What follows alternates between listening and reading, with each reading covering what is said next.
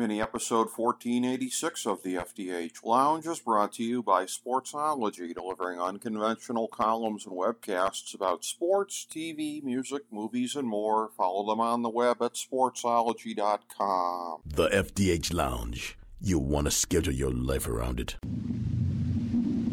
A long time ago, on a gloomy, wet Cleveland spring night, two men stand alone amidst the late night drizzle. Their voices echo across the vacant station parking lot as they debate the merits of the great American radio show that have been missing for far too long. On that night, an idea was born. That idea became the FDH Lounge.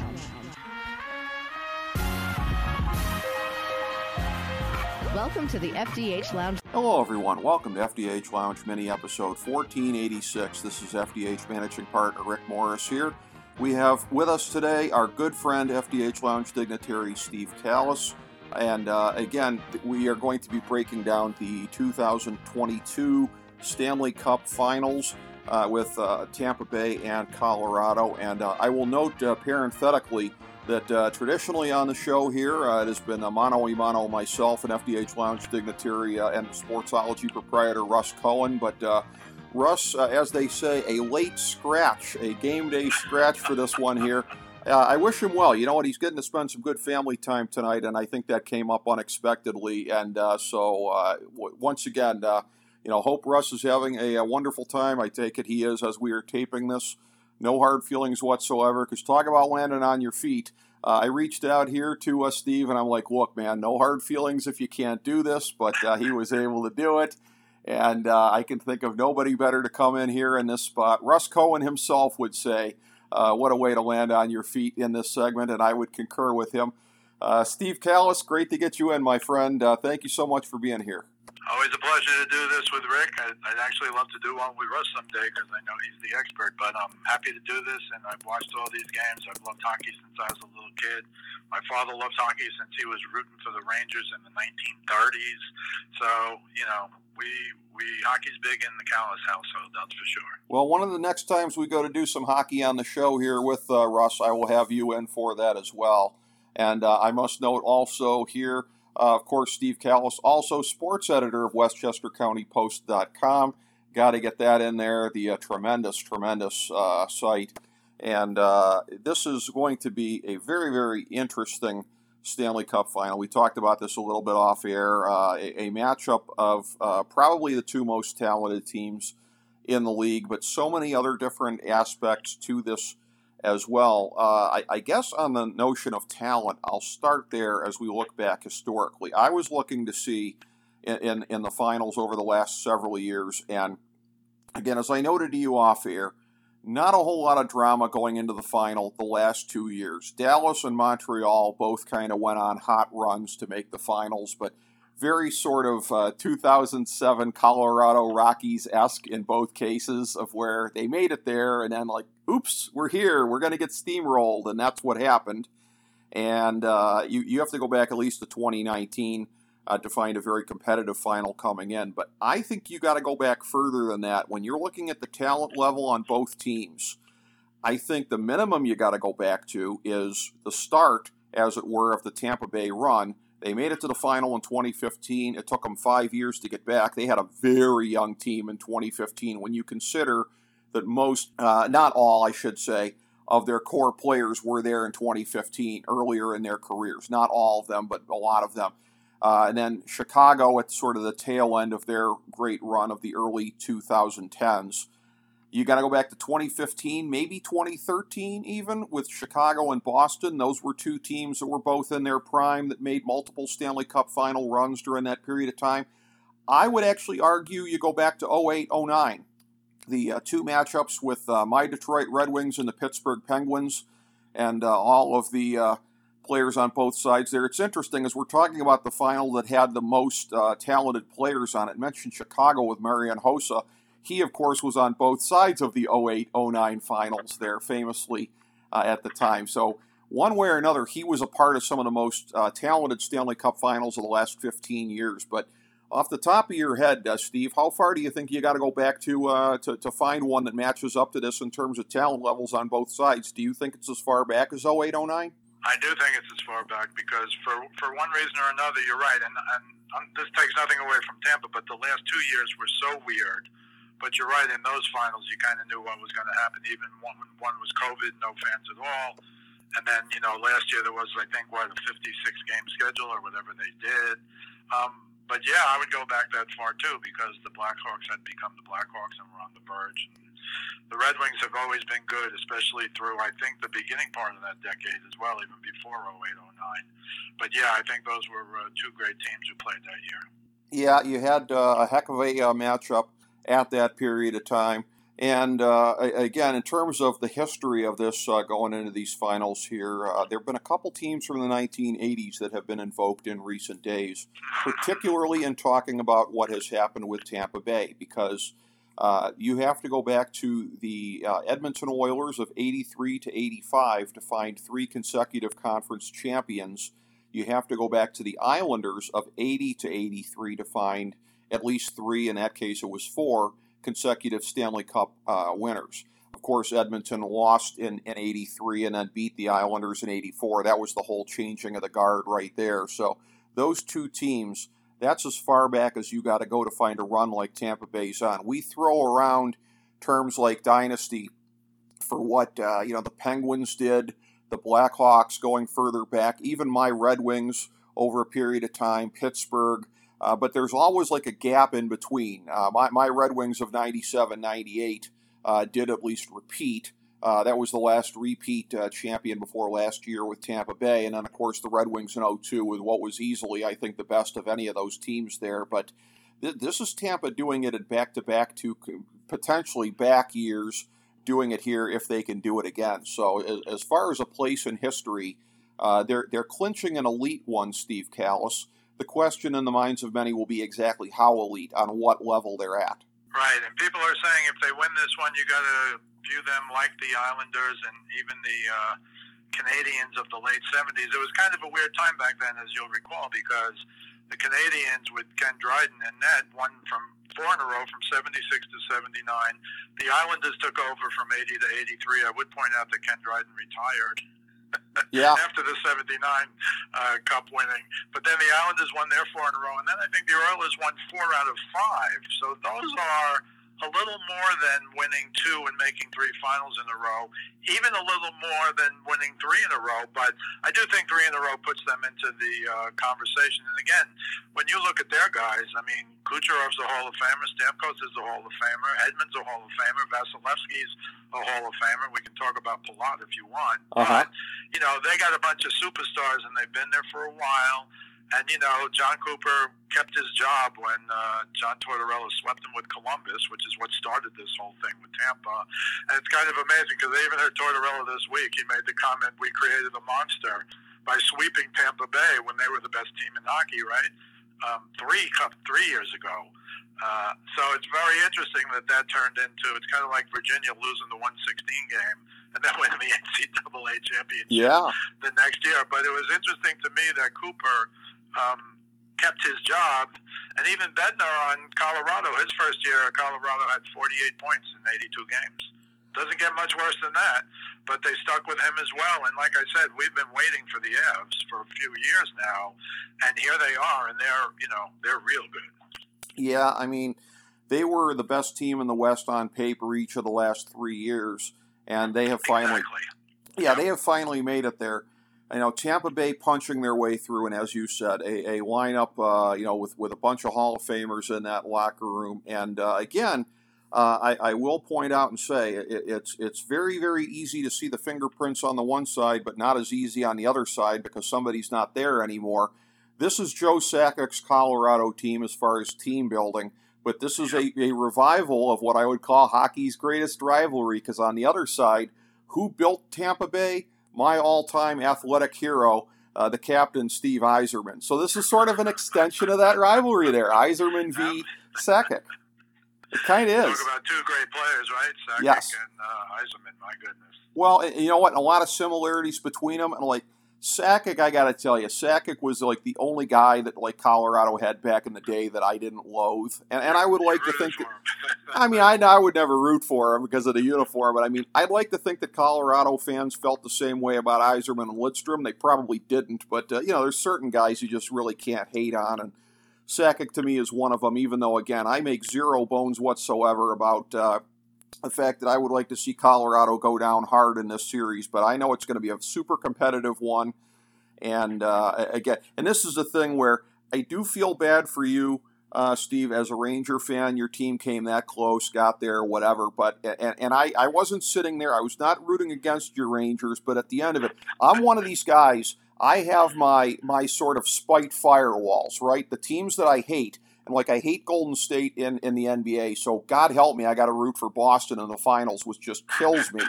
but like my spite firewall, a stronger one is Tampa Bay in my mind. I mean, the Rangers are a young team. You saw it there. They just in the end didn't get the job done.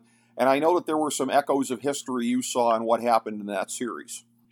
Well, I mean, the 1979 Rangers, who played those Montreal Canadiens in the finals, they actually won the first game and were winning 2 nothing in the second game. And just for that, I remember it like it was yesterday. That brief couple of minutes, you were like, oh my goodness, this maybe this could happen. What a miracle this would be. Of course, those are in the days when you're waiting since 1940, which of course would go on for another 15 years after the 79 finals. But uh, they did go ahead in game two, two nothing, and then the Canadiens became the Canadiens. See, I think that team is one of the greatest teams of all time. Again, they won their fourth cup in a row. Dryden retired at a very young age. Scotty Bowman. And, uh, yeah, and Scotty Bowman, of course, one of the great coaches of all time. Um, but then the the the, the difference was. Um, they got steamrolled. You know, they were winning two nothing. They lost six two, and then they got steamrolled the last two games. Here, it was even almost better because they were up two games to nothing.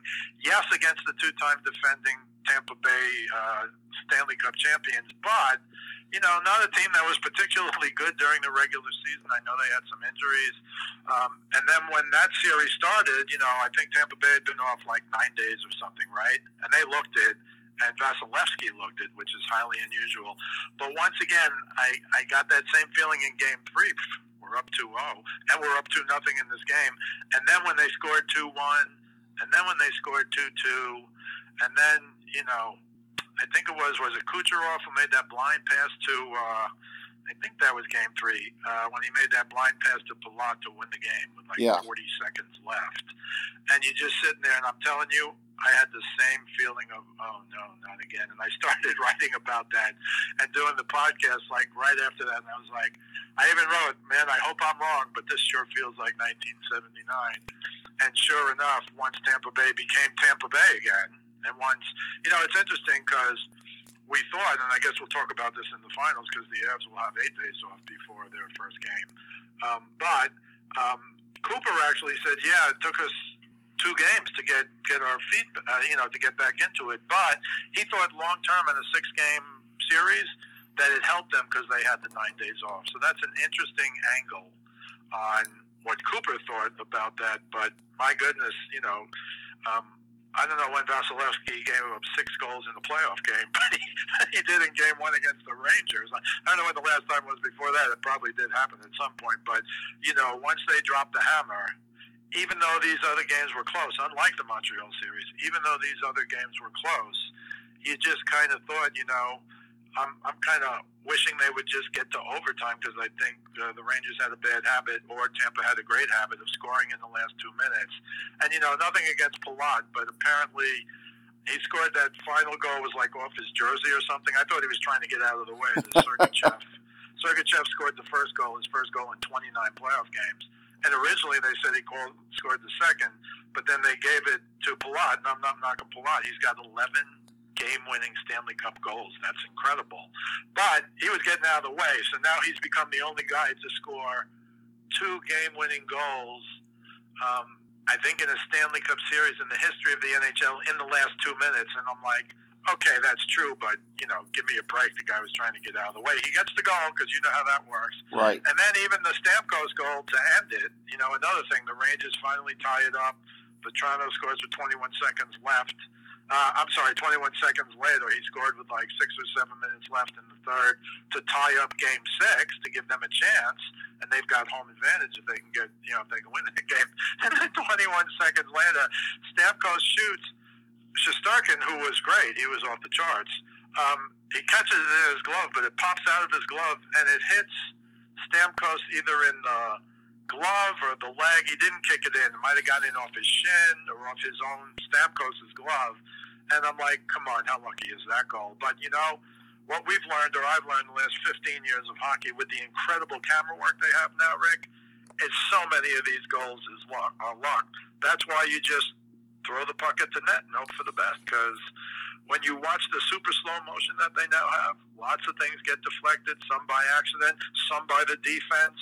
I mean, Lindgren, you know, tipped one in for the Rangers against the Rangers. I mean, and it's just, uh, it's not. I want to say it's a game of luck. You know, you make your own luck and all that. But uh, that goal, that final Stamkos goal, was pretty lucky, and the one that uh, Palat scored off his jersey was pretty lucky. But that's the nature of hockey. You know, the harder I work, the luckier I get. That kind of stuff. Oh, that's exactly the case. And uh, teams like Tampa Bay, I mean, you, you don't want to get to where you feel like it's, you know, a mythological kind of a thing because you still got to go out there and do it at the end of the day. But I, I do kind of wonder looking at it now. Look, you look at that first round series, and based on Tampa Bay's deserved reputation and Toronto's deserved reputation, maybe you got to squint to see it. But I felt like Toronto played them a lot better than uh, they they generally would have any other year. I actually picked Toronto to win the series ahead of time, and I don't feel like I was that far off. Like a lot of other series, if they would have played each other, I would have thought, what was I thinking? But that was a rel- that was I mean a very close series. Toronto played them very well. Uh, Florida, I mean, they got steamrolled, but sometimes that happens with momentum in a series. You get off to a bad start in a series and it can get over quickly, and that's kind of what happened there.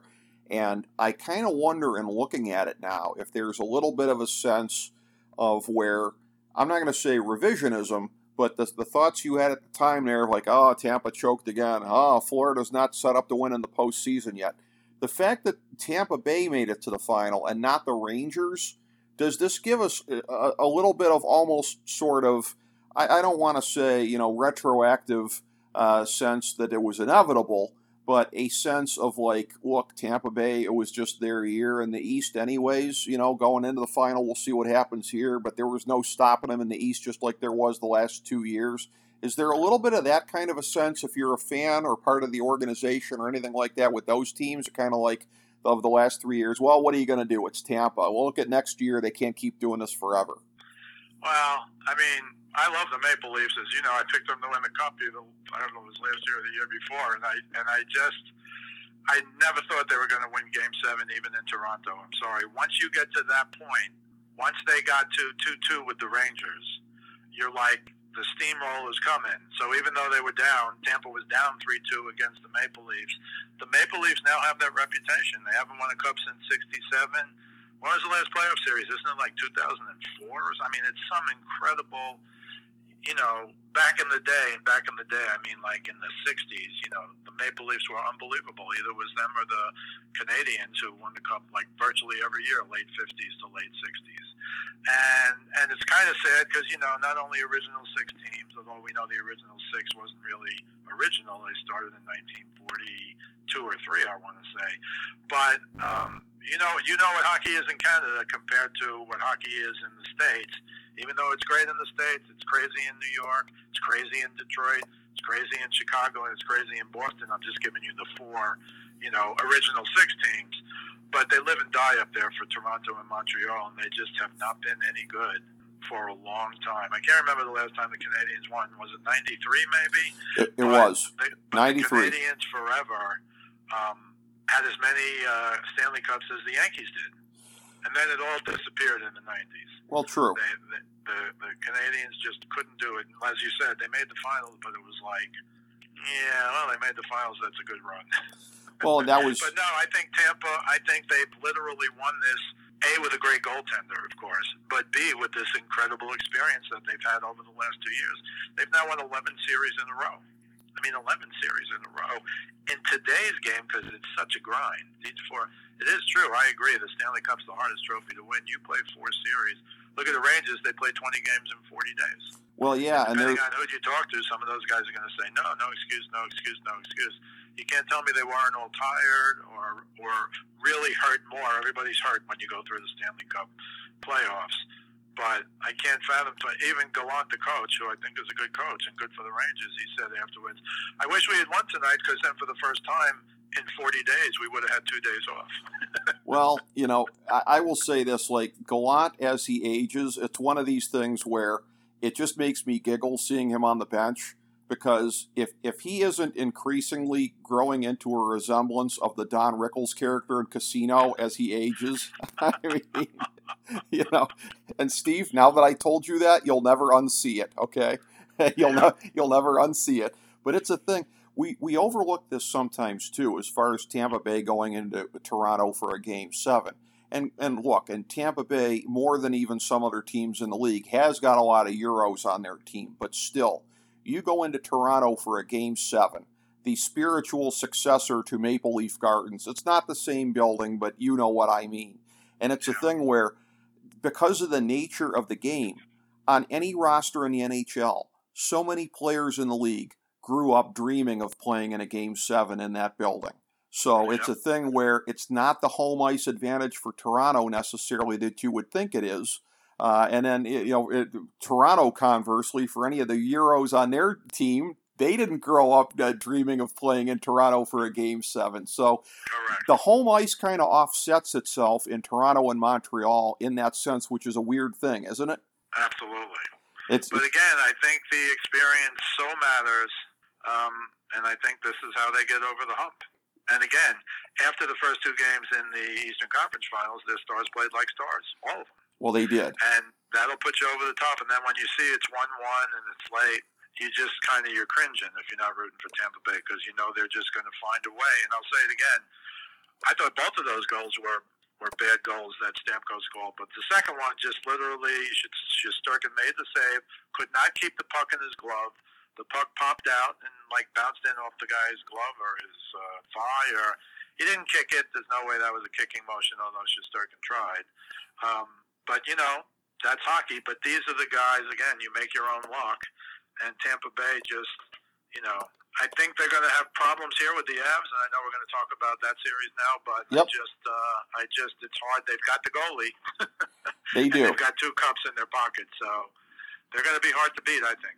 Big game advantage, a big game, uh, you know, team there with with the advantage of having been there before, being you know, certified winners, which Colorado is still trying to prove that they are. That's the edge. Goalie is the edge.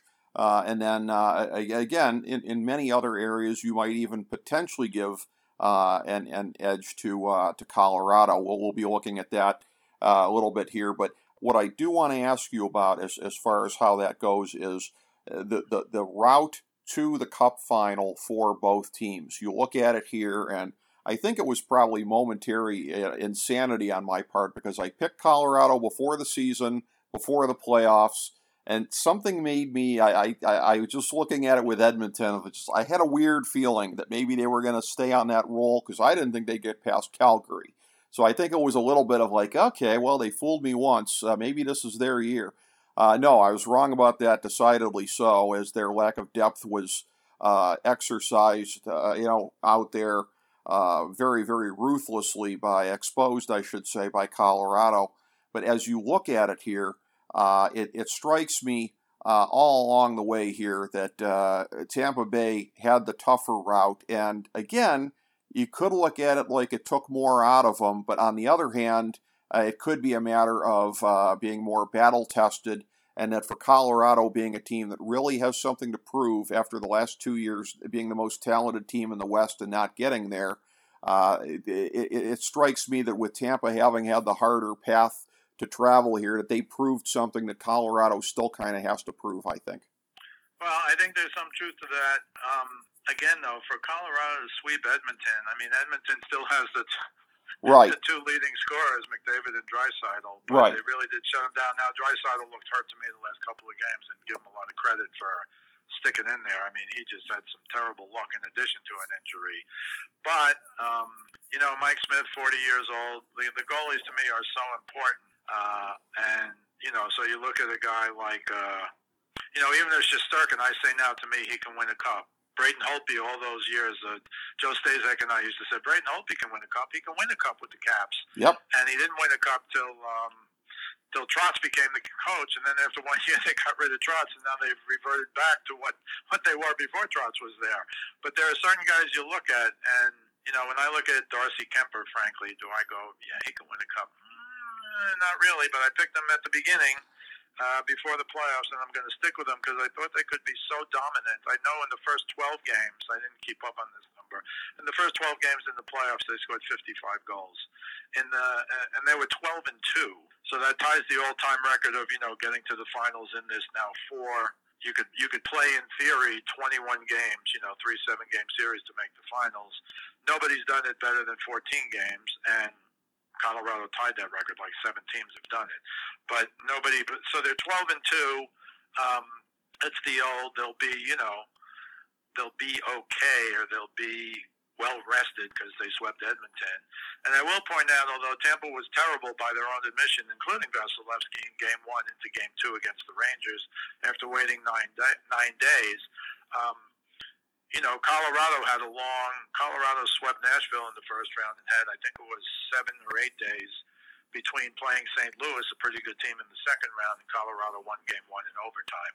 So we'll have to see. I think Tampa has a big advantage Game One based on what happened to Tampa against the Rangers, but maybe Colorado. You know, you can't duplicate it's the old. You can't duplicate game speed. You can't duplicate a game when you're sitting home for seven or eight days. You could practice. You could practice hard. You can take all the shots you want in any of these sports, baseball, football, basketball, hockey, it's not like playing in a game. So we'll see. I find that as an interesting angle in terms of game one. Will Colorado be a little rusty, rusty enough for Tampa to take uh, advantage of it? And the other thing I'll say about Tampa is when they get a lead, boy, they are hard to catch and virtually impossible to beat. Well, yeah, I mean, uh, you know, their goalie Vasilevskiy, I mean, is pretty much like the equivalent of a closer in baseball. You know, kind of like Mariano yeah, Rivera, yep, essentially. Like and uh, well, you may not like what I'm about to point out here, which is you mentioned Barry Trotz. Of course, he went to the Islanders after that, took them to the Eastern Conference Finals two years in a row. There's been some talk made out of what uh, Tampa Bay did to New York teams in the last several years here. The Rangers and the Islanders I hate to do this to you, Steve Kallas, but I'm going to go a step further. If we throw baseball into the mix, Rays and Yankees, I mean, this is pretty lopsided over a period of time. And you being a New Yorker, you can speak to this. It's got to make it worse in the sense that New Yorkers live and die with their teams, and their teams keep losing to fans of an area that are have the reputation, anyways, of being casual at best. Oh, we beat the Yankees in another series? That's great. Oh, okay. Oh, wonderful. Wake me when the World Series is done. Uh, that's probably got to make it even worse when you look at the nature of their fan base down there. It, it, it's hard to believe, but they are the uh, they're the land of champions. Although uh, obviously the Rays haven't won the World Series, but between Tampa and then the, between the Lightning and now the Bucs that one year also, yeah. it's just it's incredible. I did go to one Tampa Yankees game in Tampa in 2002 with my family because we went to Disney World and my son was a Tino Martinez fan, and we're getting off. I'll just be very brief. but we went to see Tino play for Tampa Bay because my son put a curse on the Yankees once they signed Jason Giambi. They'll never win the World Series while he's here, and of course he was right. But we we went to see them, and there it was the second day of the year, and it was like nobody there and it looked like they were playing on a pool table. That's what I remember about going down to Tampa to watch Tampa play anybody it, the field is so weird and the rules are so weird, but I don't want to get too far afield. But you are correct. It's terrible. It's kind of wasted on those Tampa Bay fans. It really kind of is. And before we get into the nitty gritty of the series, one last thing from that period of time with Bernie Williams. Is, is this with Tampa Bay with 11 straight series wins? Is this sort of the anti Bernie Williams? Because you talk about previously the distortion with the postseason baseball home run records Tampa Bay has had to do this over a shorter period of time because there's longer rounds in the playoffs here. So I sort of feel like they are almost inverse to the point that you're always making about Bernie Williams and Babe Ruth. Well, I think there's some truth to that. It, it, it is such a grind now, and you know, in the way way back when there were six teams, in retrospect, that looks ridiculous. And certainly, when I was a kid, you could throw out like the Bruins and the Rangers every year. yeah, it was the same four teams in the playoffs, and I don't remember. I, I've looked at the history of the '50s into the beginning of the '60s, but you know, for like ten years, either Toronto or Montreal won. I think maybe the um, Blackhawks won one year in like '61 or something, and that was their only cup at Yep. that time. But uh, it's interesting. It used to be much easier. You know, a lot of people in New York are saying the Rangers are never going to get back now. Whereas you look at them as a young team with a great future, it's so hard. And look, you know, they had to go seven, seven, six. That's why they played 20 games in 40 days. But um, you know, a puck bounce here, a puck bounce there, hits a skate, and you're eliminated. You know, yeah, they were fortunate, I thought, to beat, the, give them all the credit in the world. You know, they came back from 3 1 with the Penguins and 3 2 from Carolina, including beating undefeated Carolina at home in game seven. So they get credit for that. But, you know, the knock on them is they played against two backup goalies. well, they that's won the series, they won both series, but they played against backup goalies. Absolutely, and that uh, definitely makes a difference uh, in something like that. Uh, I'm going to uh, break out here uh, the FDH NHL Stanley Cup Playoffs cheat sheet here for 2022. This is available on the main page at fantasydrafthelp.com. So here is a statistical breakout of both teams here. Uh, it, ultimately, in, in the final average of all of these numbers, Colorado placed fourth in the league. Tampa Bay placed sixth. Interestingly enough, neither of them on the top tier. Colorado's at the top of the second tier, but there was a break. Florida, Carolina, Calgary all scored well above where Colorado was at in fourth place here. But hey, Colorado and Tampa are the two teams still left here. In our final power rankings for the season, Colorado was second, Tampa Bay sixth. Power play percentage for the season Colorado sixth, Tampa Bay ninth. Penalty kill Colorado 16th, Tampa Bay 12th. Fenwick for, Colorado was 11th, and Tampa Bay 18th. Fenwick against, Tampa, uh, Colorado 9, and uh, Tampa Bay was 6th. Shooting percentage, Colorado 6th, Tampa Bay 3rd. Save percentage, this is interesting. Colorado 6th, Tampa Bay 10th. I think probably uh, owing in large uh, part there to uh, Colorado's superb defense and protecting their goalie. Uh, SRS, Colorado was third, Tampa Bay eighth. And uh, again, that averaged out to Car- uh, Colorado being fourth, Tampa Bay sixth. Who sits between them, you might ask? The aforementioned uh, Toronto uh, Maple Leafs. Uh, they finished fifth, but they're sitting at home watching this as they are every year this time of year. So, in those numbers there, it's very interesting. It's very counterintuitive that, uh, again, the save percentage for Colorado somewhat marginally better than for Tampa Bay, although uh, Vasilevskiy is a great regular season goalie, but he is an all time elite postseason goalie, so I think that probably accounts for that. And as I said, Colorado's great defense protecting their goalie. A lot of times that can make a difference there as well. Uh, Tampa Bay only 18th and Fenwick for. So uh, for a team that's very strong on the puck possession, that number a little bit surprising. But it's a thing here where I kind of look at this, at where these teams are at now, and I guess sort of my macro level explanation of why Tampa Bay comes in somewhat kind of statistically behind Colorado in a number of areas is probably the approach that they took this year, which is what got them back here. Because me, you, and so many people that didn't pick them to be in position for a three-peat just figured it's the grind. It's it's the whole thing of getting back there, getting back there. And again, my Cavs and the Golden State Warriors did it four times in the NBA in the mid 20 teens, uh, but you know that's unusual. It's unusual to keep getting back this far. So I'm not saying that Tampa Bay necessarily took a little bit of the edge off for the regular season, but when I look at these numbers, I do sort of get the sense that they weren't exactly breaking their necks to try to get home ice or anything like that. And by the way, they knew at a certain point they weren't going to get home ice because of Florida. So Right. you know that they paced themselves going through this. That's that's what I kind of see when I look at these numbers.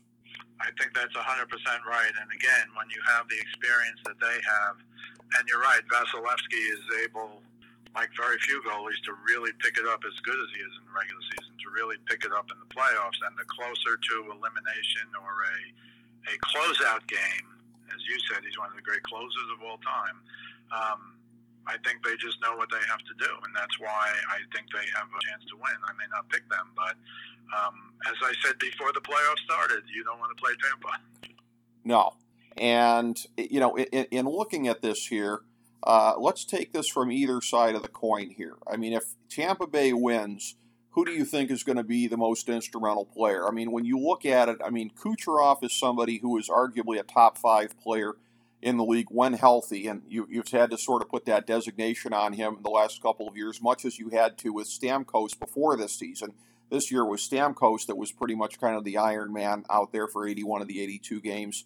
Kucherov being as great as he is, I'm still going to say Vasilevskiy for Tampa Bay because that is by far the biggest between the two teams here. And again, Darcy Kuemper, uh, you know, a, he has done an amazing job there in, in Colorado. He's gone out there, he's done what they needed for him to do, but there are some questions about his health right now.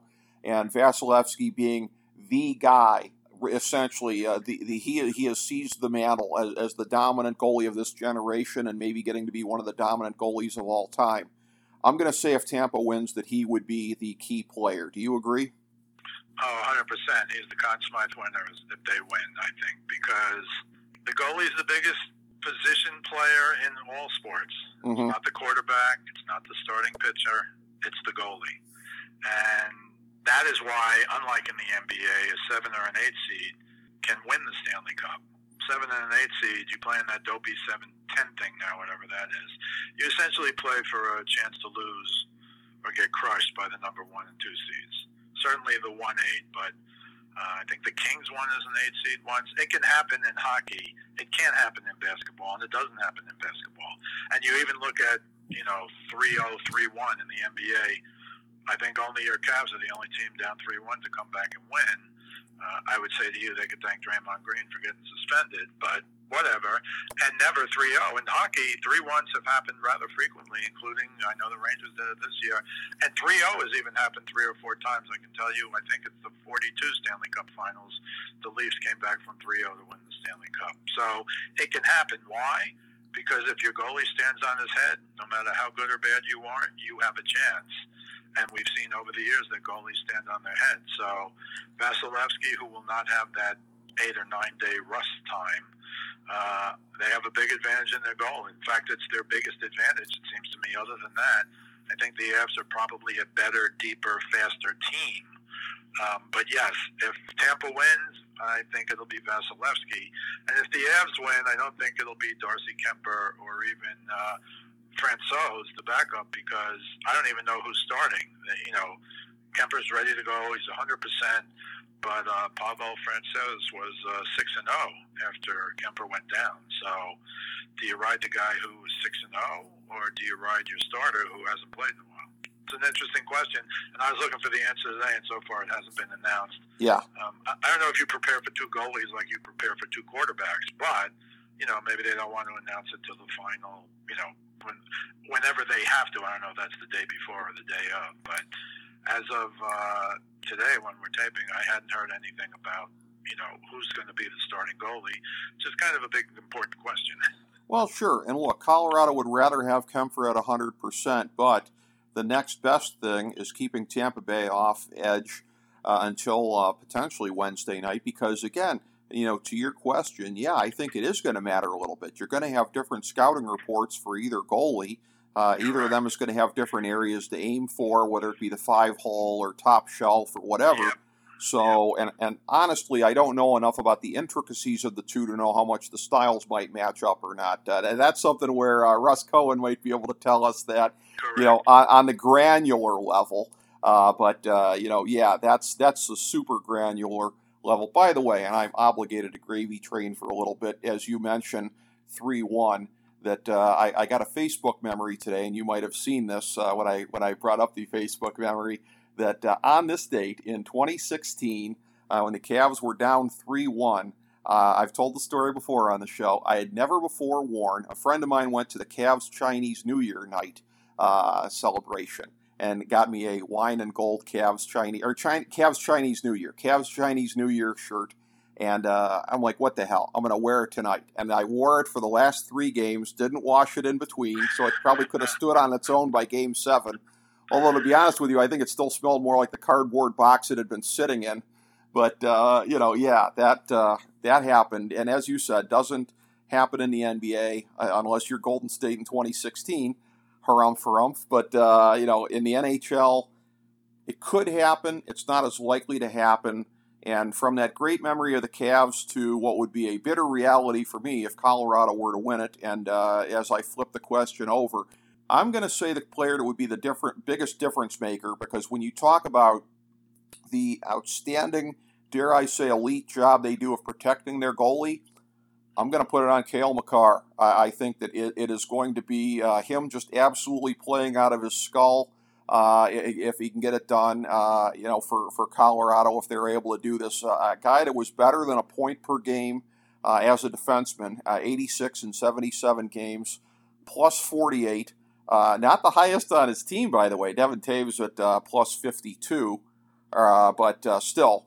I'm, I'm going to say Makar, who I think is a top 10 player in this league at only age 23, and a, a guy who I have seen for a while sort of coming for Victor Hedman, coincidentally. Like Hedman to me, year in and year out, I think of him just about being the best defenseman. And Makar, for his brief period of time in the league, I've seen him looming for that designation.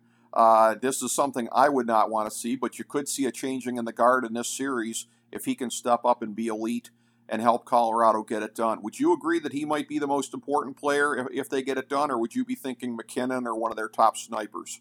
Well, you know, Makar's their leading scorer, which is kind of incredible. Seven goals, 15 assists through the playoffs. And as you also know, the Conn Smythe Trophy is for the whole playoffs, yes. not just for the finals. But I think I still might go with MacKinnon because somebody with incredible talent is going to have to beat Vasilevskiy. Yes. And if they can't score as good as Makar is, um, I think MacKinnon, you know, I was so disappointed in the, in the prior series.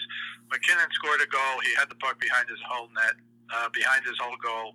He literally, you know, skated the length of the ice, went by four or five Oilers who tried to stop him, and scored a goal. And I'm looking, waiting for the announcer to go, well, here's a Bobby Orr goal. Yeah. But they don't even say that anymore, Rick. I guess Bobby Orr hasn't played long enough. But uh, MacKinnon has incredible speed, and he's a pretty tough guy. And he already has 11 goals and seven assists, so he's right behind Makar. But certainly, it's very hard to me for a defenseman to win, but a defenseman who leads the team in scoring, which Makar does right now, is certainly a possibility. But I'll go with MacKinnon because I think he's waited a long time to be here, and now he's here. Now, if anyone can stop him, it's not only Vasilevskiy, it's that Tampa defense again, especially if they get a lead. But I'll, I'll go with uh, MacKinnon. Well, and it's very, very interesting because, again, when you look at the chronology of it, and MacKinnon is somebody that I also consider to be a top 10 uh, player in the league right now. Uh, again, this goes back to what we talked about at the beginning of the show, how loaded both of these teams are. That, you know, MacKinnon came in and he had uh, the, the, the whole mark when he came in of being potentially uh, the highest ranked uh, number one pick since Stamkos, uh, which I think was in 08. but I, I think MacKinnon had been the most highly rated prospect since then, and then he gets usurped uh, shortly thereafter by Connor McDavid. And he, he was able to put Connor McDavid down in the last round here and get past him. And now, you know, you, you've got Stamkos, you, you've got Kucherov, who is also uh, now up there as far as one of the elite winners in the game and everything like that. So, uh, given that, again, there had been that talk that MacKinnon might have been the highest rated draft prospect potentially since Stamkos, when you look at Makar and Hedman, you look at MacKinnon and uh, you know uh, Stamkos. Uh, I, I, really think that uh, there there are some interesting kind of uh, changing of the guard type uh, things that might be coming out of this, which again would just horrify me from my perspective. But I, I must be. I, you know, I, I must be honest and point that out here that there are these possibilities when you look at things, guys like me, and you look at things from a historical standpoint. And there is that kind of historical standpoint here that, and as, again, as much as I personally would not want to see Colorado go over because of my Red Wings fandom. Uh, that it would be one of these interesting sort of things of a two time champion getting it kind of wrenched from them, which is something that we sometimes see in sports of where that will happen, and uh, like what the Pistons did to the Lakers in the late 80s and everything like that. Sometimes you, you get that moment where a team will wrench it from them. And I think, as you've been saying, Tampa Bay seems more likely because they seem to have less question marks health wise and otherwise. But Colorado, if they do this, that's what this is going to look like uh, from the historical uh, standpoint, at least in the moment uh, of, of seizing the mantle from the best team in the league and from some of the best players in the league over the last decade plus. Yep, I agree. And as we look at this here, uh, again, I, uh, like I said, I had my moment of uh, momentary insanity uh, going into the last round when I did pick uh, Edmonton in seven in the West Finals. It was the only time I had deviated from uh, Colorado winning here, so that set me up. I've actually been through the first three rounds of the playoffs, uh, pretty good here. I've been uh, ten and four overall on this here. Uh, that was one of the only ones I missed was Edmonton. I've, I've I've had a pretty good run, although particularly early on, like in the first round. I know there were some series that people thought kind of were more toss ups that I didn't necessarily think were toss ups. So it, it, I think I went 8 0 the first round, if I remember it. And to be honest with you, I remember feeling like this is like the most unimpressive 8 0 I can ever remember because none of them none of them felt that hard. Although I was in the minority on St. Louis over Minnesota. There were a lot of people that thought Minnesota. I went with the experience of St. Louis, and it was enough to get them into the second round. But as I look at this here, uh, again, we keep talking about this, you know, and the health involved here. So whether it be the health of, uh, you know, Kuemper for uh, Colorado, who's going to be a net. Uh, you've got uh, Nazem Kadri, who uh, is going to be out at this point here with, with, with, his health issues. you have on the other side of the, the, the coin here Brayden Point, who has been one of the biggest clutch players the last couple of years for uh, Tampa Bay in the playoffs. Uh, he is due to be back, they're saying, at least in the early part of this series. So whether we see him in Denver or not, uh, Tampa Bay really needs him because he's been a big difference maker over a period of time. But up and down the line, they seem to have less uh, question marks. And the question of wear and tear, if it's the third consecutive postseason again, uh, you know, like you, you and I said, they haven't really had their foot on the gas this whole season. They've been kind of saving it for this moment a little bit here. Again, you know, Kucherov famously didn't play any of the previous regular season, just came in for the playoffs, and it reminded me a lot of Sergei Fedorov in '98. Uh, coming off of that big holdout with the Red Wings, the way that he was just on fire the second half of the season you know, with the fresh legs and everything like that. So Tampa Bay has tried to stay as fresh as they can under the circumstances. The wear and tear of three consecutive finals runs hasn't taken its toll on them yet. We'll see if it does if it goes seven, because I see it going seven. But I think they're going to go into Denver and they're going to make it three years in a row. Colorado, as much as I hate to admit this, they're going to get there at some point, but it's not going to be this year. I'm going to say Tampa Bay in seven, the three-peat in 2022. What say you, Steve Kallas? Well, I'm going to go the opposite way. I'm going to say the Avs in six. Um, we also forgot to mention Cogliano, who had a, I think he had thumb surgery, but yes. apparently there's a chance that he can come back for the Avs. Yes. Kadri is a big loss. He's the number two center. He's a really good player. Uh, and apparently he might come back, but you don't know when. I know they Sunday for Game Five and Six against the um, Rangers, and apparently uh, Game Six was like a game time decision. He didn't come out for warm up, so he knew he wasn't going to play. But Cooper said he's going to play. He just doesn't know when, and he will play in the final. So again, you don't know what that means. What are they talking about? I thought Bednar said that uh, even Kadri was like practicing or skating. You know, does that mean he's skating by himself? Um, but I think Colorado, they have so many weapons. I mean, uh, Makar is, is a star already. It might be the passing of the guard. I mean, um, Hedman's 31 years old, but he's got a lot of miles in him. Um, and this guy is one of the best skaters in the NHL. You know, MacKinnon's one of the fastest skaters for the front guys. Makar might be the best skating defenseman in the NFL, and the, in the NFL, in the uh, NHL, and that's a big statement. Yes. But again, he's also the leading scorer 22 points. MacKinnon has 18. And Landeskog and Rantanen have 17 points apiece uh, in the playoffs. So they have their own lineup to match up, I think, with Kucherov and his group, uh, including one defenseman, Hedman, who's got two goals and 12 assists. So there is a big difference in um, in goal, and it's hard for me to get over that. But a couple of other things quickly. Um, the Avs are 7 and 0 on the road.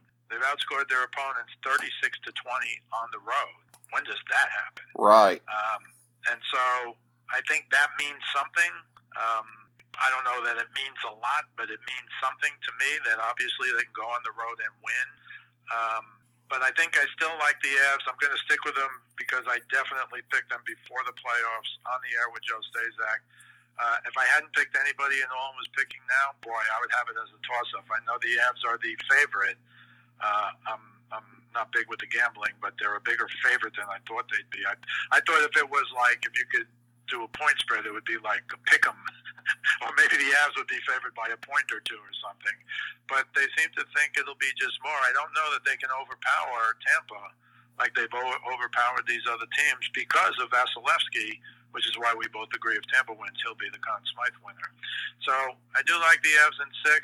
I just think they're good enough to do these things. They're good enough to win on the road. Um, although interesting to me, does Tampa have an advantage in game one? Because if you give Tampa a game in Colorado, to start the series, like the Rangers got, although the Rangers had home ice advantage, of course. I think that's going to put. I, I said at the beginning, I wish the Rangers were playing in Tampa if it's going to affect the nine day layoff. Is going to affect them because I'd rather get one in Tampa than almost two at home. But we'll see. I think game one again is a very big game, and once again, I don't want to forget that you know Colorado swept Nashville playing St. Louis, and they had seven or eight days off, and they won that first game in overtime. So they had enough to get an overtime win in Game One, which is pretty impressive in and of itself. So we'll see what happens, um, but I'm going to go with the Avs in six. Very interesting, and uh, you, you raise an interesting point there as far as whether or not teams should be able to defer home court slash home field slash home ice like, well, we think we can split on the road here, and we'd rather do that and come back to our building and take home ice that way. So, very interesting as to whether the Rangers should have the right to ask for that. Yeah, I don't, I don't think the owners would go for that, though, because if you get to that game seven, you get that extra full house, biggest game of the year, and think of the money they'd be giving up. And these guys won't give up 10 cents, as you know. Well, true. That's an excellent point. But uh, again, uh, so much great uh, thought and analysis on this from you, Steve Kallas. Uh, thank you so much for uh, coming in here. This has been uh, just an amazing breakdown here uh, that we've been able to do on this series. ABC gets a real winner with these two teams here this year. I mean, if you can't make hay out of having probably the two most talented teams in the league in the finals, and again, that doesn't happen very often in sports. These tournaments kind of weed out the teams over a period of time. Hell, they weeded out Colorado each of the last two years. So it seems yeah. very rare when you look at it in any sport. And again, when it was Cavs Warriors for four years, you knew it was them. But that's the exception to the rule. Most years it's like, oh, so and so got hot and made it to the final. So this year it's not that. It's the two best teams, teams loaded with talent, should be very exciting games. These games may not be over until the very end a couple of them. So we'll see how it goes. And it has an excellent chance to go seven. I think it's a lock to at least go six. So we will see. Okay. Steve Kallas, uh, I really appreciate it. Thank you so much for your time, my friend. My pleasure, Rick. Always a pleasure to do this stuff with you. Uh, great to have you in, buddy. Thank you so much, and thank you everybody for joining us for FDH Lounge Mini episode 1486.